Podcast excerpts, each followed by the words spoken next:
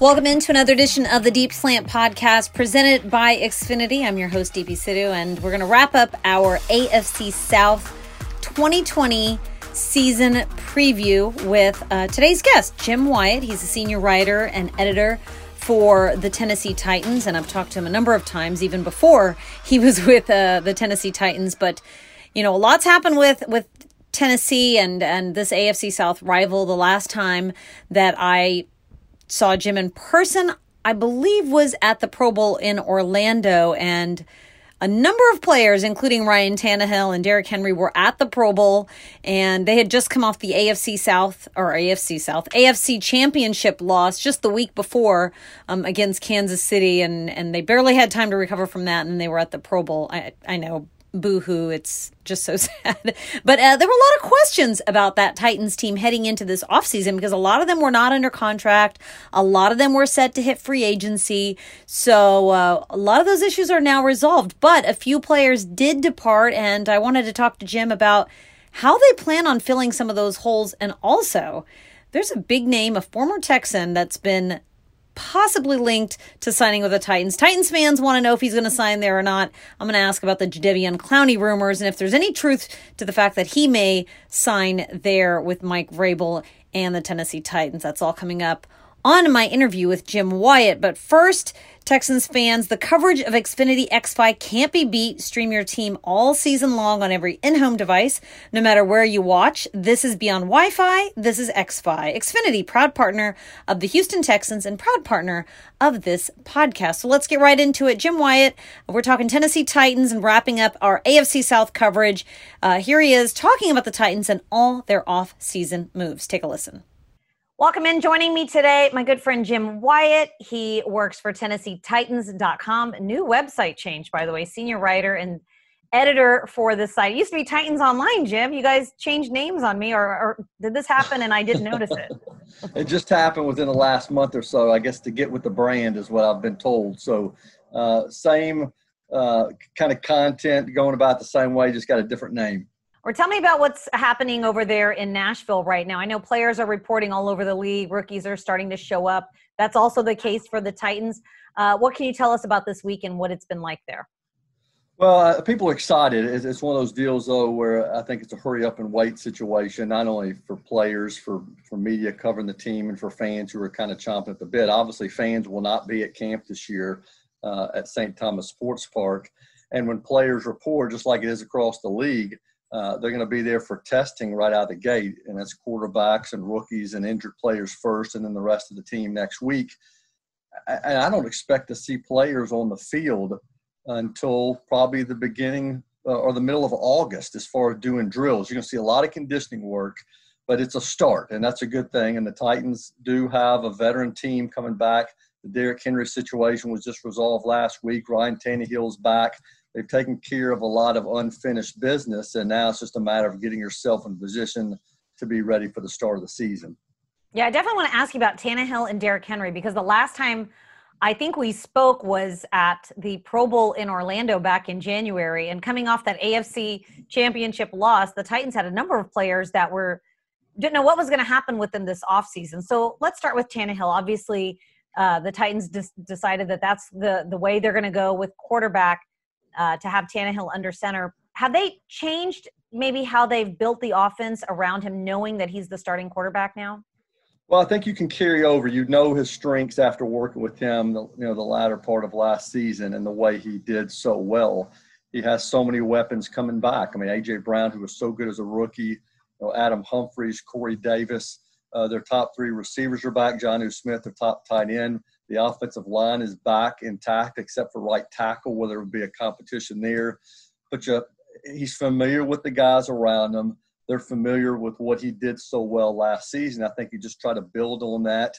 Um, you know, there will be some new pieces. Darrynton Evans, a, a running back they drafted, that may take some of the pressure off of Derrick Henry.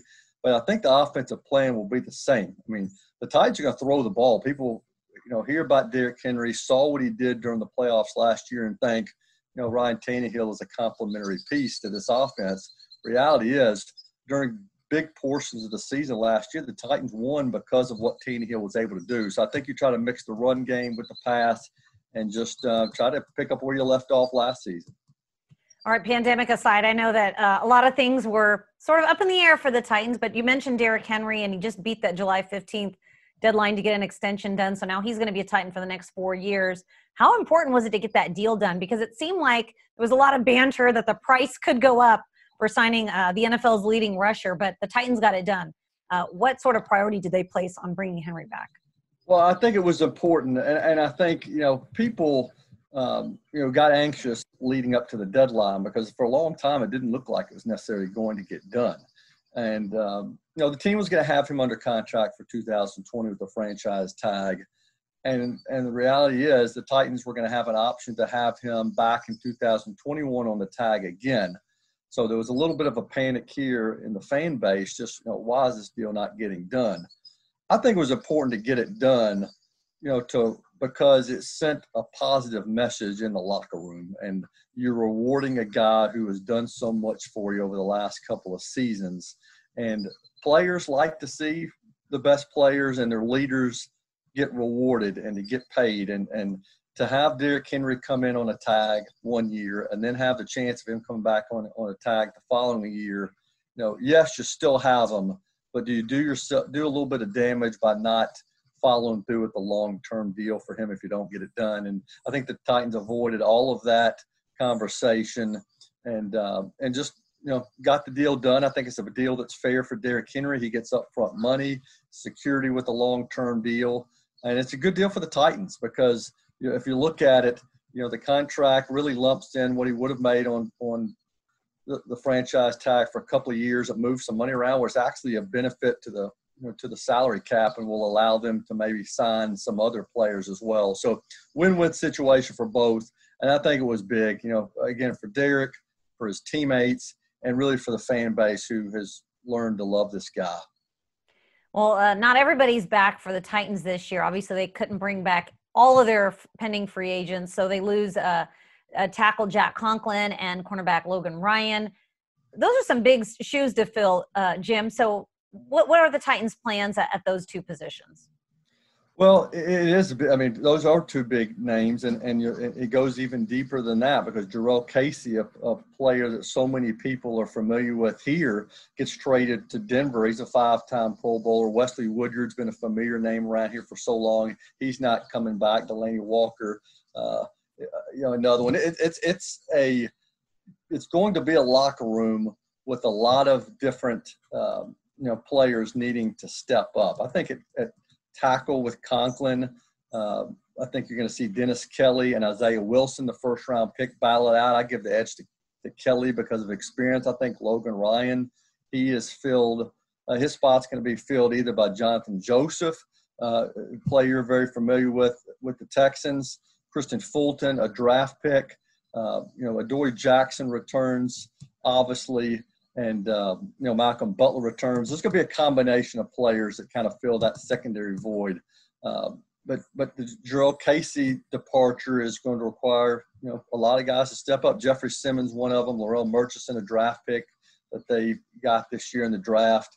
Uh, across the board, Titans are going to have to have some guys fill the leadership void and really fill a production void this year. Yeah, you mentioned Johnathan Joseph. We saw that he signed over there in Nashville, as well as uh, Anthony Midget, former secondary coach here in Houston. What can you tell us about Johnathan Joseph, what his role might look like? Obviously, he's a veteran, he's played a number of years in this league.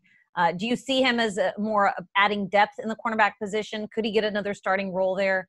Uh, what are your thoughts on on him? Uh, yeah, I'm curious myself uh, how it plays out. As, as, you know, by this time when you're starting camp, you get some hints just because we've seen OTAs and we've seen mini camps. This year, we've seen nothing, and uh, so I, am not sure exactly how some of this is going to play out. But I do think uh, they will use a combination of players uh, and and experiment with players in the slot. Logan Ryan was so good last year because he did play in the slot and he you know, he could bounce outside, uh, allowed guys to move around a lot. I think the Titans are going to try a bunch of players uh, in different spots during camp and see what's best. And and depending on who wins that inside spot position, really going to factor how much Johnathan Joseph is going to be on the field. But they feel really good about him, and um, you know, he has experience not only going up against guys in the AFC South but really can be a great veteran mentor for some of the young guys on the team. Yeah, definitely. He's one of the guys that I'm going to definitely miss seeing in the locker room. Just always had such great conversations with him, and uh, he was just such a mentor to other players in, in in the locker room as well. Let's talk about the quarterback position, the backup quarterback position, because you no longer have Marcus Mariota there, which is a little strange to see. But he signed with the Raiders. Do you do you think the backup quarterback for Tennessee is on the roster already, or do they add somebody in camp? That that's going to be determined by how the guys competing for that spot do in camp. It's going to be Logan Woodside and Cole McDonald, the seventh round pick out of Hawaii. Woodside, I give the edge to just because he's been around and he's really done everything right. He was drafted by the Bengals. He comes in here, spent some time on the practice squad last season, uh, got to play in the preseason and played well. But he, he was injured, spent time on injured reserve, spent all last off season, or I'm sorry, spent all last season while being on the IR, still working with his teammates, sitting in on meetings, getting himself in a position where if he had an opportunity this year, uh, that he was going to be able to take advantage of it. And, and he was the guy – when the off-season program was was stopped and players kind of worked on their own. He was the guy in Nashville that led the receivers uh, in drills. Ryan Tannehill remained in South Florida. Worked with Jonnu Smith, the tight end, but it was Woodside who was throwing to A.J. Brown and was throwing to Corey Davis and was throwing to other guys who wanted to get work in. So he's done everything right, but he hasn't played in a regular season game. And um, the Titans want to see how he can do in the I was going to say the preseason. There's not going to be a preseason. So they will see how he's going to do in training camp, and you're not going to be able to gauge him from preseason games. So he's going to have to impress them enough to have them say, we don't need to sign a veteran. And if he doesn't do that, and if Cole McDonald can't do that, I think the Titans will jump out and sign a veteran quarterback at some point before the season starts. But Woodside can keep that from happening if he play, if he performs well and impresses the coaches and GM. Yeah, it's going to be so strange for a lot of these rookies. Their first game action could be week one of a regular season, which is unprecedented. We've never seen that. How about uh, the, the pass rush? Obviously, Mike Vrabel's the head coach there. He prides himself on on uh, leading that defense. We've seen him many times out there on the field working with the linebackers, working with the pass rush. You signed Vic Beasley in the offseason, and now I hear a lot of buzz about Jadeveon Clowney and, and could he reunite with Mike Vrabel there in Nashville? What do you what do you make of Vic Beasley's role in this defense, and what do you think about all the Clowney rumors? Well, I think the are going to be better, you know, at, on the edge this year, no matter what happens with Clowney, because I think Beasley will give them a boost. Harold Landry is coming off a season when he led the team in sacks. I think heading into year three, he's better. Kamalei Correa, uh, a player the Titans acquired in a trade with the Ravens a couple years ago, he finished the year really strong, had a couple of sacks in the playoffs. And then you have a couple of other guys in DeAndre Walker and Derick Roberson who I think will challenge for maybe the four spot. Roberson's an undrafted free agent who who flashed at the last season. DeAndre Walker is a draft pick from Georgia from a year ago who spent the entire season on injured reserve. So those guys will compete.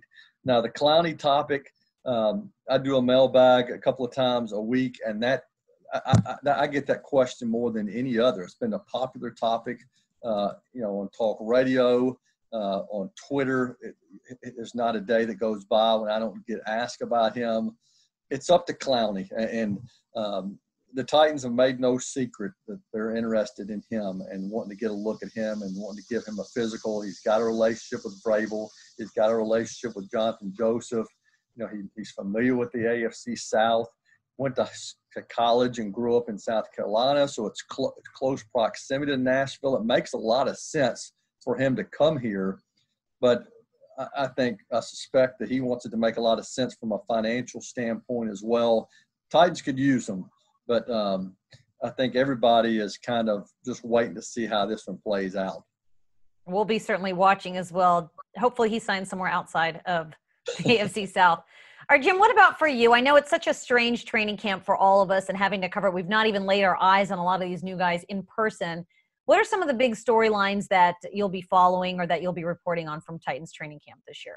Well, I, I, uh, we talked a little bit about the competition at right at right tackle opposite Taylor Lewan at left. That, that's that's the thing I'm really intrigued with is just you know can Dennis Kelly hold off uh, the you know the first round pick Isaiah Wilson for that job? Again, I suspect he will. but that's without laying eyes on Isaiah Wilson and knowing where he is coming into camp. So I'm interested in that. I'm interested in Logan Woodside, who, who we just re- referred to in the backup quarterback spot, because you know just proven last season how important the backup quarterback spot is. When Mariota went down, the Titans had a guy in Tannehill who could step up. So can Logan Woodside do it? I think we'll get some strong hints during the course of training camp. You know, uh, I, I think Darrynton Evans, the team's third round draft pick out of Appalachian State, was drafted to be an upgrade over Dion Lewis, who was the backup running back last year. I think he's an exciting player from what I've seen on film, and, and the Titans want to use him more to take some pressure off of Derrick Henry. So I'm really curious to see how he looks, how the secondary plays out. That's a that's of great interest to me.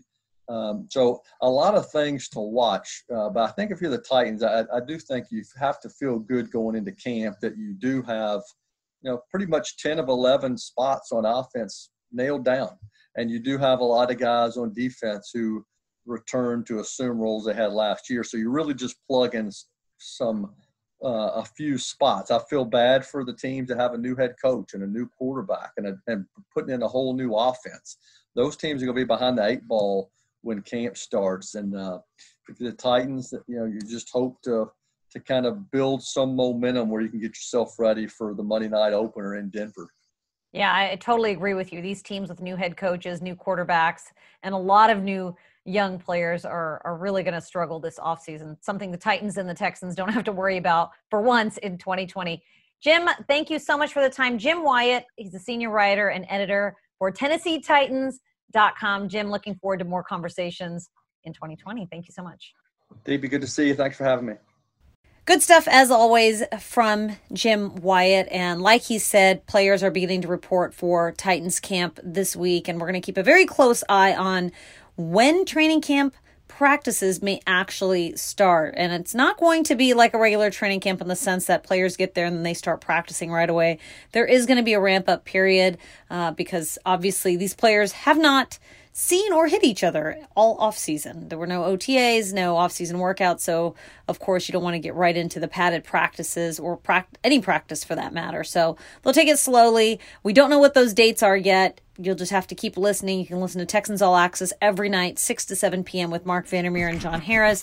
And of course, check out HoustonTexans.com for all the latest updates and official news from the NFL and from the Houston Texans. So, with that, I'm going to sign off for now. This is DP Sidhu. You've been listening to the Deep Slant podcast presented by Xfinity. Be safe out there. And as always, go Texans.